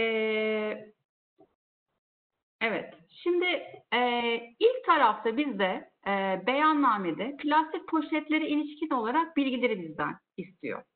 Zahide Hanım da zaten burada e, üzerinde çok hani e, vurguladığı bir e, alandı bu. Burada bizden kısaca biz e, bu poşetleri yurt içinden mi temin ettik veya e, yurt dışından mı temin ettik? E, temin etmiş olduğumuz bu e, firmalarla alakalı e, bilgileri, ay dönemlerini bizden istiyor. Burada da herhangi bir şekilde sizin bir e, birim fiyat burada bir yazmanızı e, gerek olmadan 2020 yılı için şu anda belirlenen e, her bir e, poşet için olan e, 18 kuruşla burada belirtmiş olduğunuz adetleri e, beyanname sistemi şu anda e, burada çarparak e, bu kapsamda beyan edilecek olan rakamımızı bize burada zaten şu anda yazacak. Şimdi burada e, asıl önem arz eden ana konu bu. E, yurt içinde üreterek piyasaya arz ettiğimiz ürünlere e, e, ilişkin e, olan bilgiler ve bizim burada ithal ederek e, almış olduğumuz ürünlere ilişkin olan bilgiler. Burada e, ürün kısmını biz burada e, ekranın şu anda sağ tarafında görüyorsunuz. Doğru ürünü burada işaretlemeniz e, çok önemli. Çünkü buradaki birim tutarı beyanname sistemi otomatik olarak buraya e, aktaracak. Yani siz eğer e, pil kısmında e, buradaki seçeneklerde e, doğru seçeneği burada seçmezsek buradaki birim miktarda buradan e, farklı olarak e, buraya yansıyacaktır. Şimdi bu beyannameyi hazırlarken bu sayfada depozito onay kodu e, adı altında bir kısım var. E, bu kısmı için şu anda e, e, Çevre ve Şehircilik Bakanlığı mevzuatında bir revize bekleniyor. E, bugün itibariyle zaten e, baktığınızda bu kısmı bir e, bilgi şu anda akmıyor. E, dolayısıyla o kısmı şu anda boş bırakarak hani beyannamelerinizi eğer hani bir e, şey olmazsa e, yeni bir şu anda bir e, bilgilendirme bu kısmı şu anda burada e, boş bırakarak bunu burada vereceğiz. Şimdi e, Zahide Hanım'ın da e, burada bahsettiği e, yönetmeliğin bir beşinci maddesi var. Bu beşinci maddenin de 10, 11, 12 ve 16. maddeleri e, burada var ki bu bize şunu söylüyor. Benim bazı işlemlerimden ötürü ben e, GCAP'ın şu anda kapsamında değilim. Yani şunu demek istiyor. E, faaliyette bulunduğum e, bazı alanlar sattığım bazı e, ürünler e, sebebiyle ben burada e, bu işlemde bulunduğumu beyan edeceğim. Ancak bunların üzerinden herhangi bir şekilde bir e, burada bir GCAP ödemeyeceğim. E, örnek verelim. Burada e, araç faaliyetinde bulunan bir e, e, firmamız dayanak e, e, bu kısmında 5'e 10 maddesini buradan işaretleyecek. E, akü alanında faaliyette gösteriyorsa da buradaki e, ürün listesinden de aküyü e, bu kısımdan burada işaretleyecek. Şimdi yine burada e, ürüne geldiğimizde de bu sayfadaki yine burada bakın e, doğru ürünü burada seçmeniz çok önemli. Çünkü e, birim miktarları e, burada yine burada e, beyanname otomatik olarak buradan bize e, verecek. Şimdi e, Haziran'da çıkan bu yönetmelikle beraber e, aslında iadenin şu anda kapsamı da e, biraz daha şu anda farklılaşmış ve genişlemiş şu anda e, oldu. Şimdi e, mahsup edilecek GCAP'tan biz ne anlamalıyız? Bu kısım çok önemli. Mahsup edilecek olan GCAP bizim o dönem içerisinde piyasaya sürdüğümüz, e, satışını gerçekleştirdiğimiz e, GCAP kapsamındaki ürünlerin daha sonraki dönemlerde iade edilmesi e, durumunda biz bunları e, bu satırda yazacağız. Şimdi e, ilk beyannamemiz bunun e, olduğunu eğer şu anda varsayarsak önceki dönemlerden bize bir e, devreden bir GCAP rakamımız olamayacak.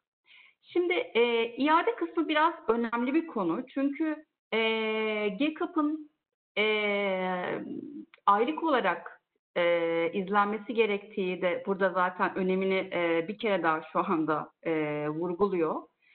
E, bu sadece ve sadece Excel'ler e, e, şu anda izlenebilecek olan bir yapı e, değil maalesef. E, çünkü sizin hangi ürününüzü e, sattığınız, satmış olduğunuz bu ürününüzün GCAP'a e, tabi olup olmadığı, e, tabi ise bunun hangi ay içerisinde iadesinin e, e, burada gerçekleştiğini de muhasebe sistemlerinizin ve ERP sistemlerinizin de buna bir e, olanak şu anda veriyor olması e, gerekiyor.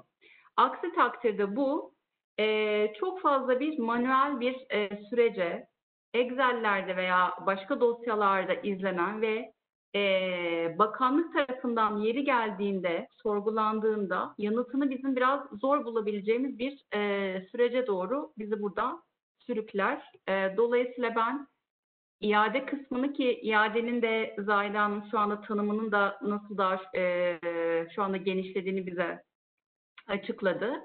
E, iade kısmı bu nedenle e, burada çok fazla önemli. Şimdi e, sonuç olarak biz bu beyannamemizde burada e, ne göreceğiz? Birincisi e, plastik poşetlerden elde e, edilmiş olan GCAP rakamımız bu e, şeyde yer alacak e, burada beyannamemizde. E, Gelir İdaresi Başkanlığı buradaki e, yurt içi ve ithal ürünleri e, sektörel ve ürün bazlı olarak izlemek istiyor. Ekranda da zaten şu anda yansıdı. Bunu madeni yağlar, elektrikli ve elektronik eşyalar, ambalaj, ilaç, pil, akümülatör, e, bitkisel yağ ve e, lastik olarak bize e, bir gruplamamız var.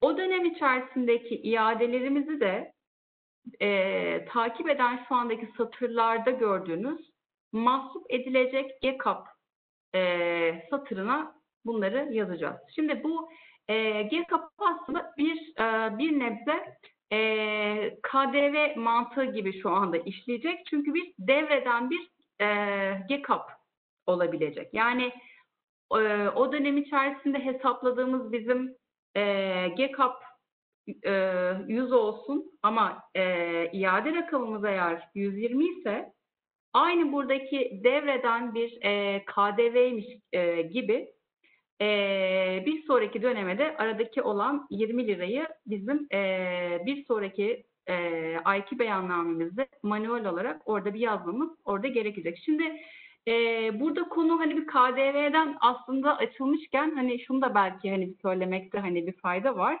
Çünkü birçok hani bize e, soru geliyor hani gerek hani bu şeylerde bu sunumda veya yazılı olarak e, GKAP e, bedellerinin e, e, burada m, fatura edilmesi gerekiyor mu? E, gerekiyorsa da bu fatura şu anda KDV'li mi olmalı veya biz bunları şu anda faturalarda e, nasıl e, şu anda göstereceğiz. Şimdi e, bildiğiniz e, üzere herhangi bir e, bir şey e, vergi e, unsurunun yani bu e, ikili taraflarca bir yapmış olduğumuz hani bir sözleşmedeki damga vergisinden hani, e, çok fazla bir farkı yok. E, karşı tarafa bu bedeli şu anda e, fatura etmek veya etmemek e, tamamen ve tamamen iki tarafın şu anda ticari hayatta vereceği bir e, karar olacaktır. E, faturalanmasına eğer bir şu anda e, olumlu yönde bir karar verildiğini biz şu anda bunun e, varsayalım. E, burada e, Gelir Dersi Başkanlığı'nın çok yakın bir zamanda e, faturada biz bunları nasıl şu anda e, göstermeliyiz konulu bir özelgesi var. Bu özelgesinde de belirttiği şey esas itibariyle şu, e, ürün bedeline eğer dahil değilse bunu lütfen diyor e, faturanıza bir hani dipnot olarak bunu yazabilirsiniz. Ama eğer diyor hani e, ürün bedelinin eğer e, bu zaten hani içindeyse e, bunu da e, faturanızda e, ayrı bir şekilde burada e, gösterebilirsiniz bir şeklinde bir açıklaması var. Şimdi e, biz aslında orada beklerdik ki hani buradaki e, özelge e, bize burada hani şu sorunun da bir yanıtını burada versin. E, biz burada nasıl bir e, KDV açısından bir e, uygulamaya burada bir geçeceğiz. E, burada maalesef hani buna bir, e, bir yanıt da şu anda e, verilmedi. Dolayısıyla e, burada e, KDV açısından bakanlığın şu anda görüşünü burada e, bir beklemekte hani e, bir fayda var. Ama e, özetle e, fatura eğer edecekseniz GKAP ürün e, bedelin eğer içerisindeyse faturanızda bedelin şu kadarlık e, TL'si ilgili mevzuat dahilinde e, GKAP olarak e, beyan edilip ödenmektedir şeklinde bir e, dipnotlu açıklamayla bunu yazabilirsiniz. GKAP bedelleriniz e, ürün bedellerinin içerisinde yer eğer almıyorsa da e, bunları e, faturanızda ayrı bir şekilde bir gösterilmesinde burada e, fayda olacaktır e, diyorum. Ve sanırım şu anda e, Zahide bize biraz şeylerden, e, müeyyidelerden bahsedecek. Ona ben şu anda sözü veriyorum. Çok teşekkürler. Ben böyle son birkaç hatırlatma e, yapmak istiyorum aslına bakarsanız. Şimdi GECAP gerçekten çok fazla kafa karıştıran, işin içine girdiğimizde e, bizi de tereddüde sürükleyen pek çok maddesi olduğunu biliyoruz. E, aslında programın başında e, Murat bize e, şöyle bir şey söylemişti. Beyannamedeki rakamdan daha ziyade uyum çok daha önemli. Hakikaten de yaptırım türüne baktığımız zaman uyumun ne kadar önemli olduğu bir kez daha ortaya çıkıyor. E, çünkü çevre kanununa göre geri kazanım katılım payı beyanında işte ödenmediği tespit edilen bir e, tutar varsa bu tutarın %20 fazlasıyla bir idari para cezası verileceği. Eğer bu fiil tekrar işlenirse 3 yıl içerisinde birinci tekrarında bir kat, ikinci tekrarında ve mütakip durumlarda iki kat arttırılarak bir yaptırım uygulanacağı yani cezanın katlanacağını görüyoruz. Yine e, yanlış veya yanıltıcı belgede e, hapis cezasına kadar varan, evrakta sahteciliğe kadar varan ciddi bir şeyden bahsediyor. Bizim e, yapıyı dört e, ana ayak üzerine kurmamızın sebeplerinden bir tanesi de bu. E, ve yine eksik veya zamanında ödemediğimiz veya sonradan ödediğimiz durumlarda bu bir kamu olacağı gibi değerlendirildiğinden 6183 sayılı kanun kapsamında bir gecikme zammı oranında faiz tahsil edileceğini biliyoruz. Son bir e, slaytla aslında bugün e, yaptıklarımızı biraz derleyip toparlamak istiyorum bir iki cümleyle. Bir ürün analizi yapıyor olmanız gerekiyor eğer bir GECAP sorumluluğumuz varsa. Firmanın yalnızca muhasebe sorumlusunun değil veya çevre sorumlusunun değil, bunun haricinde lojistik ekiplerinin, satın alma birimlerinin, belki yeri geldiğinde içindeki malzemeyi doğru anlayabilmek için e, üretimde bulunan arkadaşlardan bilgi almamız gerekiyor. Ve bu şekilde bir workshop çalışması yapmak, gerektiğinde bir farkındalık ve eğitim çalışması yapmak kendi iç e, gruplarımızda gerekiyor. Bu yalnızca bir muhasebe sorumlusu gitsin de bu rakamlara baksın bir beyan versin bir süreç değil. Gerçekten beyan öncesi hazırlık da özellikle ilk aşama olduğu için önemli bir şey olacak. E, doğum tarihlerini doğru hesaplamamız gerekiyor. E, ardından beyannamemizi vereceğiz.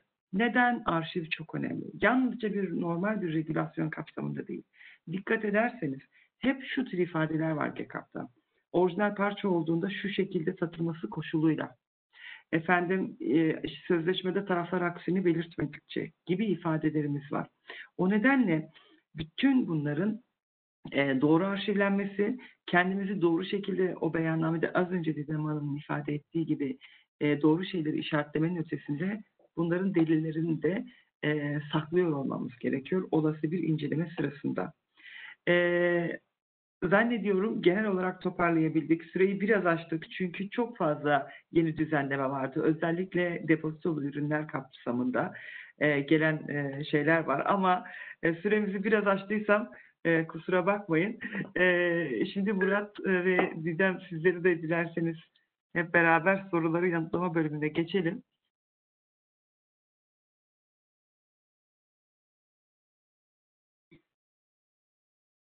Sesinizi alamıyorum. Ee, Murat galiba sen de Evet, şimdi- almakta zorlandın. Okey. Şimdi yok zorlanmadım. Mute'da kalmışım. Sen kabahatin değil benim kabahatim. Sessizde kalmışım. Ee, ağzınıza sağlık. Ee, anlatacak çok şey var Zahide. Tabii bunu süreye sığdırmak kolay olmadı.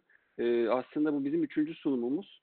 Ee, değişiklikleri eklediğimiz zaman e, tabii birazcık e, süreyi açtık ama hiç sorun değil. Bir yandan da çünkü sorular alttan geliyor ve biz e, değerli katılımcılar alttan soruları da yazıp konsolide ediyoruz. E, fark etmişsinizdir. Soruları soranlar fark etmiştir. Hem Zahide hem Didem anlatırken soruların birçoğuna değinmeye çalıştılar. Ama hepsine değinme şansı yok. Çünkü hiç bu kadar soru aldığımız bir şey olmamıştı. E, onlarca soru geldi gerçekten. E, çok teşekkürler. Yani hem katılım çok yoğun hem hala herkes devam ediyor. Demek ki sorularla da ilgili bir şey var. E, dolayısıyla bu 10 dakikada elimizden geldiğince maksimum sayıda soruya değinmeye çalışalım. E, süremizi de daha da fazla aşmadan e, bir yandan kapatalım. Ve e, bu esnada dönemeyeceğimiz sorular olursa onlara da ayrıca döneceğimizi iletelim. Çünkü hepsine çalışıyoruz soruların. E, ben bu esnada arkadaşlarım bana derlediler. Onları okuyacağım.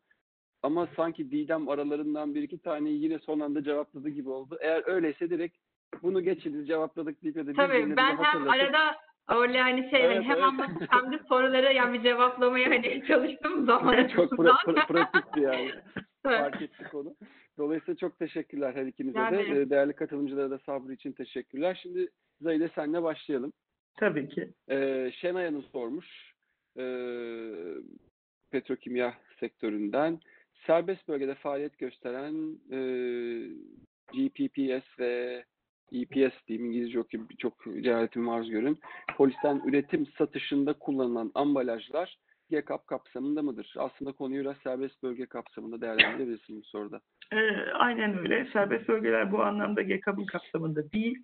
Serbest bölgeye yapılan ihracat düşünürseniz o ihracat kapsamında değil. Ancak ne zaman ki oradan Türkiye'ye bu ithalat kapsamında bir ürün gelir, onların beyanı piyasaya süren e, noktasındaki kişiler için geçerli olacaktır. Teşekkürler. Ee, Zahide yine seninle devam edelim. Ee, daha, çok konuşmayınca bir soru daha sorayım dedim ama. Hatta iki, iki, iki tane daha sana sorayım sonra Didem'e sorayım.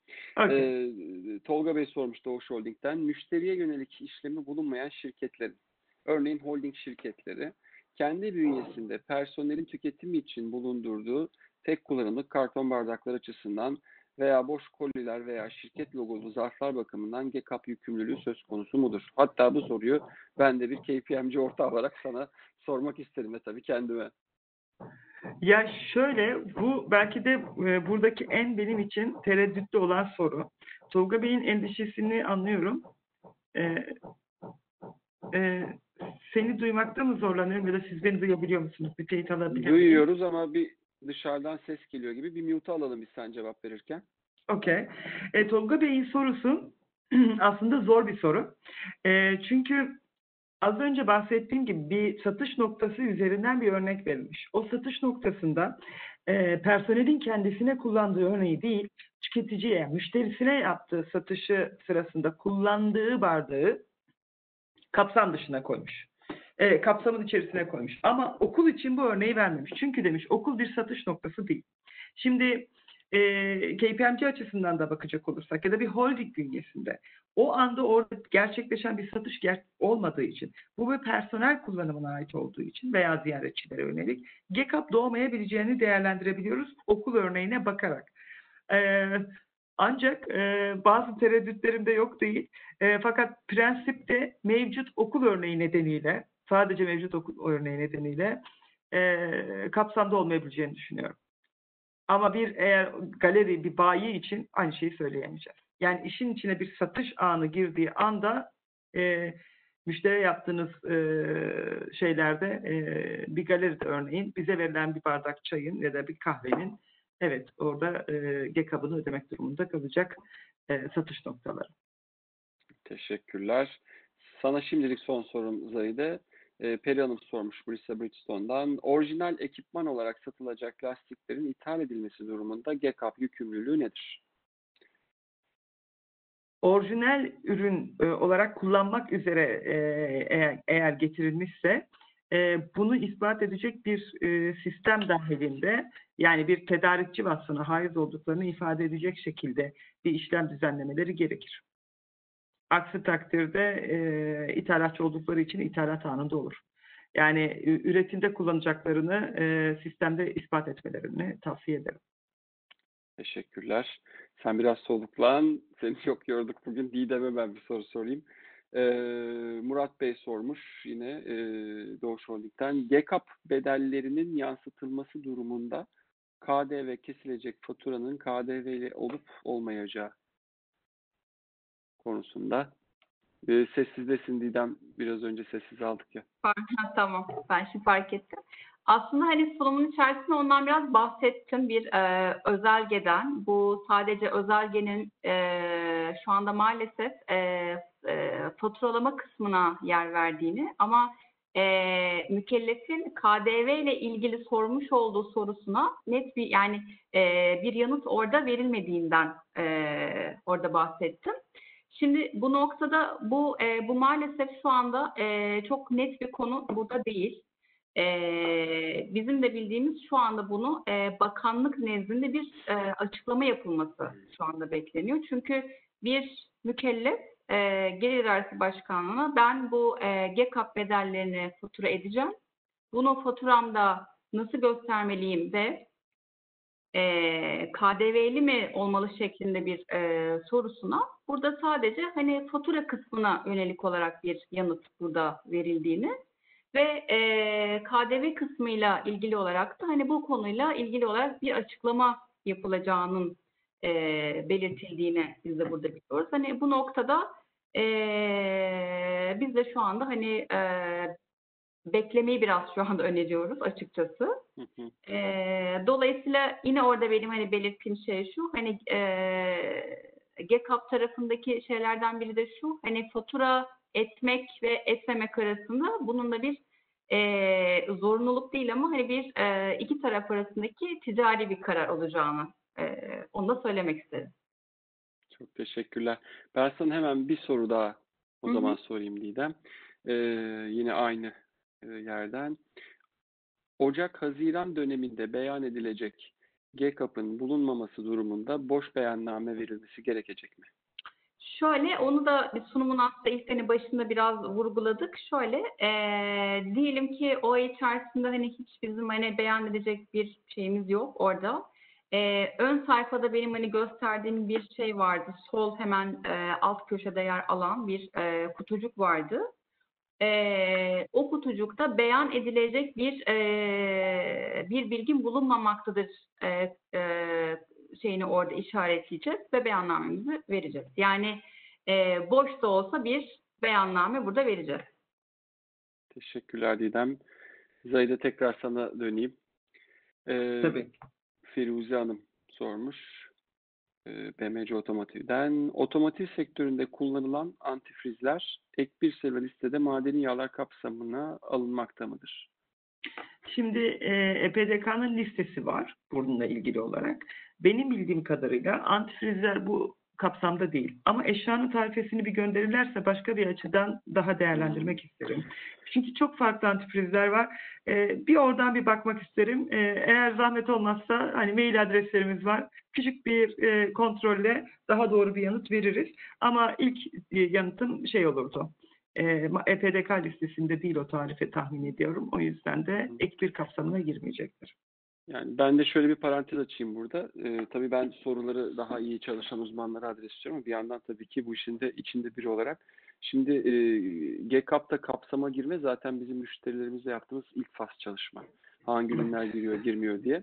E, işin gümrük ticaret tarafı da burada öne geliyor. Çünkü bir ürün tanımlama aslında oradaki kaslarla çok ilgili. Ürünün tarifelendirilmesi.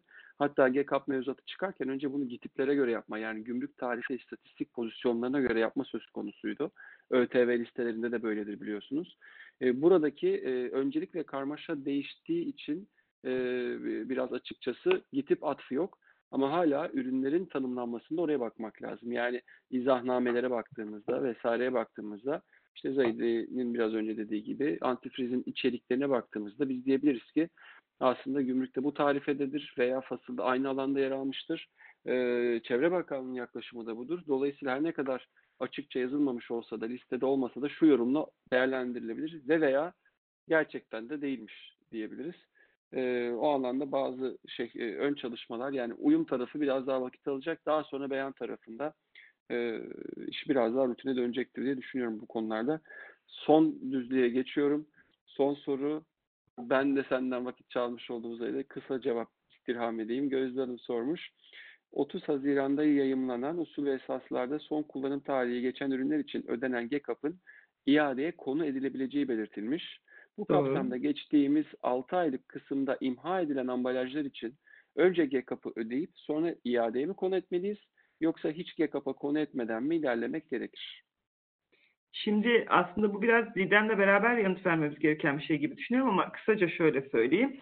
Ee, 6 aylık be- beyan dönemimiz içerisinde olup da imhası aynı dönem içerisinde gerçekleşmiş olan bir ürün için ayrıca bir daha önce beyan etmemize gerek yok. Yani 100 ürünün 99 tanesini imha etmişsek biz, bizim elimizde bir tane GKB'a tabi piyasaya sürülebilen ürün var demektir. Biz onun beyanını yapacağız. Ee, eğer burada son noktadaysak bir cümleyle bir şey daha söylemem lazım. Az önce e, e, sana yanıt verirken ifade böyle bir tereddüt etmiştim. Az önce e, bu orijinal ekipman olarak satılacak lastiklerin ithal edilmesi. O satılacak ifadesi benim için önemli. Ee, soru zannediyorum Bristol'dan gelmişti. Ee, orada da bir küçük bir mailleşmeyi tavsiye edeceğim.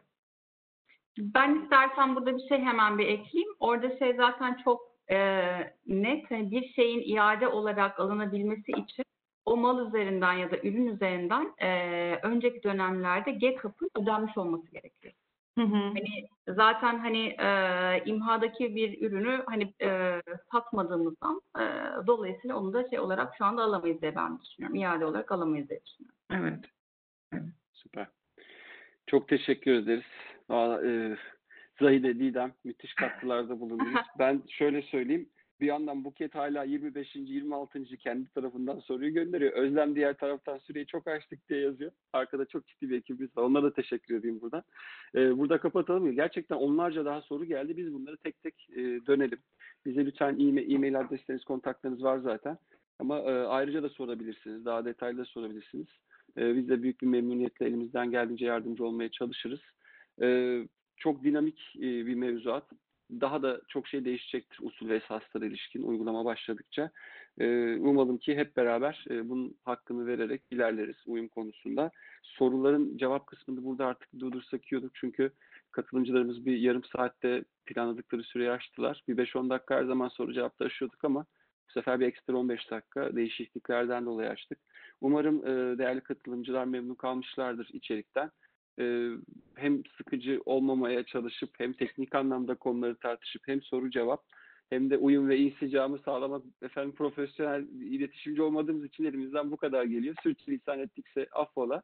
E, çok memnun olduk. Teşekkür mesajlarınız da geliyor bir yandan. Biz de sizlere çok teşekkür ediyoruz. Teveccüh gösterdiniz, bize vakit ayırdınız efendim. İnşallah e, irtibatta kalalım.